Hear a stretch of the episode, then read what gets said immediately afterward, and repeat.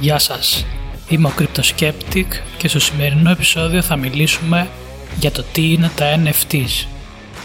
Τα NFTs ήταν σίγουρα ένας από τους χώρους στον ευρύτερο κρυπτο χώρο που είδε αρκετά μεγάλη ανάπτυξη μέσα στο 2020. Τι ακριβώς όμως είναι τα NFTs ή αλλιώς Non-Fungible Tokens? Είναι κάποια tokens που βασίζονται κυρίως στο Ethereum και αντιπροσωπεύουν ένα αντικείμενο που είναι μοναδικό και δεν μπορεί να ανταλλαχθεί εύκολα ένα προς ένα με ένα άλλο αντικείμενο. Ας πούμε το δικό μου χαρτονόμισμα των 5 ευρώ μπορεί να ανταλλαχθεί πανεύκολα ένα προς ένα με το δικό σου χαρτονόμισμα των 5 ευρώ. Δεν έχουν καμία διαφορά στην αξία τους. Τα NFTs αντιπροσωπεύουν κάτι μοναδικό, όπως ένα ποδήλατο για παράδειγμα. Το δικό μου ποδήλατο δεν είναι ακριβώς το ίδιο με το ποδήλατο του γείτονα, γιατί και ίδιο μοντέλο να είναι, άλλη χρήση το έχω κάνει εγώ, παραδείγματος χάρη, άρα δεν έχει και ακριβώς την ίδια αξία, άσχετα που μπορούν να απολυθούν για την ίδια τιμή. Εκεί διαφέρουν τα NFTs με τα κρυπτονομίσματα όπως το bitcoin.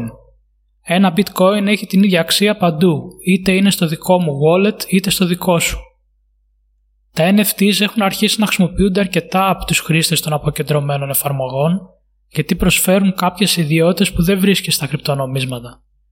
Με τα NFTs μπορείς να αποδείξεις ότι κατέχεις τα πνευματικά δικαιώματα για μια φωτογραφία που τράβηξες για παράδειγμα. Μέσα από την κρυπτογραφία που χρησιμοποιεί το NFT token, δημιουργεί έναν ειδικό κωδικό, ας το πούμε έτσι απλά, που είναι μοναδικός, ανάλογα τη φωτογραφία. Κάθε φωτογραφία που βγάζουμε με την κάμερά μας είναι μοναδική, γιατί έστω και ένα πίξελ να διαφέρει την κάνει διαφορετική. Έτσι και το NFT token δημιουργεί μια ψηφιακή υπογραφή βασιζόμενο στη μοναδικότητα της φωτογραφίας. Αυτομάτως μπορείς να αποδείξεις ότι εσύ δημιούργησες τη συγκεκριμένη φωτογραφία γιατί ανέβηκε στο blockchain και μπορεί οποιοδήποτε να το επικυρώσει κοιτώντας τον ειδικό κωδικό που αναφέραμε πιο πριν. Καταλαβαίνει κανείς ότι αυτό μπορεί να έχει άπειρες εφαρμογές στην καθημερινή ζωή. Καλλιτέχνες μπορούν να πουλάνε τους πίνακές τους χωρίς ενδιάμεσους, κρατώντας παράλληλα τη γνησιότητα του πίνακα όσες φορές και αν μεταποληθεί ο συγκεκριμένος πίνακας. Στο χώρο της τέχνης υπάρχει συχνά το πρόβλημα των πλαστών έργων τέχνης που δημιουργούν κάποια αντίγραφα των αυθεντικών έργων τέχνης με σκοπό την πώλησή τους σε υπέρογκα ποσά. Μερικές φορές τα αντίγραφα είναι τόσο καλά που ξεγελούν τους υποψήφιους αγοραστές. Αφού υπάρχουν και ειδικοί επαγγελματίες που το μόνο που κάνουν είναι να ελέγχουν την αυθεντικότητα τέτοιων έργων τέχνης. Τα NFTs λύνουν αυτό το πρόβλημα. Τα NFTs μπορούν να χρησιμοποιηθούν επίσης και στο gaming. Όσοι ασχολούνται με τα online παιχνίδια μπορεί να αναρωτήθηκαν κάποια στιγμή γιατί να μην μπορώ να μεταφέρω τα ειδικά items που έχω αγοράσει όπως skins παραδείγματος χάρη σε ένα άλλο παιχνίδι. Σε παιχνίδια όπως το World of Warcraft ή το Elder Scrolls Online, οι παίκτες μπορούν να αγοράσουν κάποια ειδικά αντικείμενα που τις περισσότερες φορές είναι διακοσμητικά, όπως πανοπλίες, σπαθιά και άλλα. Αυτά τα αντικείμενα μπορούν να πουληθούν μέσα στο παιχνίδι για κάποια λεφτά που έχουν αξία μόνο μέσα σε αυτό το παιχνίδι. Δεν μπορεί κάποιος να μεταφέρει τα αντικείμενα από ένα, άλλο, από ένα παιχνίδι στο άλλο και να τα πουλήσει σε, όποια, σε όποιο παιχνίδι θέλει. Με τα NFTs μπορεί να δημιουργηθεί ένα token για κάθε αντικείμενο και να μεταφερθεί εκτός παιχνιδιού με σκοπό είτε τη μεταφορά σε ένα νέο παιχνίδι που θα μπορεί να χρησιμοποιηθεί εκεί ή να απολυθεί σε μια ανοιχτή αγορά που ασχολείται με ακριβώς αυτό. Με τη μετατροπή τους σε NFTs αποδεικνύεται ότι όντως ο συγκεκριμένος παίκτης είναι ο αρχικός κάτοχος του αντικειμένου και ότι δεν υπάρχει κάποια απάτη από πίσω. Επίσης, επειδή τα NFTs έχουν ένα συγκεκριμένο τεχνολογικό στάνταρ που δημιουργούνται, τα κάνει ιδανικά για διασύνδεση μεταξύ διαφορετικών παιχνιδιών. Μια άλλη ενδιαφέρουσα χρήση των NFTs είναι η εικονική κόσμη. Μερικοί θα έχετε ακούσει το Second Life. Είναι ένας εικονικός κόσμος που μπορεί κάποιος να φτιάξει ένα χαρακτήρα να πλοηγηθεί σε διάφορες περιοχές φτιαγμένες από τους χρήστες.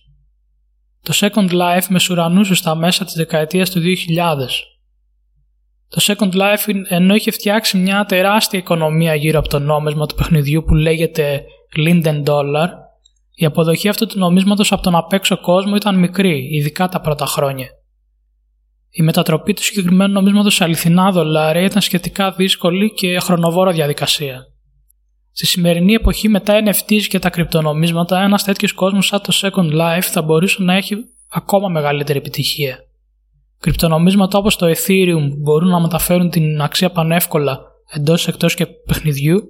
Επίσης τα NFTs μπορούν να χρησιμοποιηθούν για να μεταφέρεται η γη που έχει αγοράσει κάποιος σε ένα άλλο παιχνίδι ή τα αντικείμενα του avatar του. Επίσης η χρήση του VR δίνει άλλη προοπτική σε τέτοιες ιδέες. Τέτοιοι κόσμοι άρχισαν να γίνονται γνωστοί και στον κρύπτο χώρο με το Decentraland και το Crypto Voxels να είναι από τα πιο γνωστά.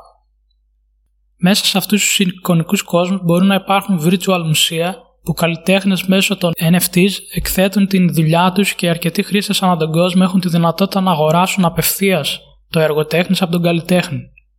Ένα γνωστό τέτοιο μουσείο είναι το Museum of NFT Art ή αλλιώς MONA.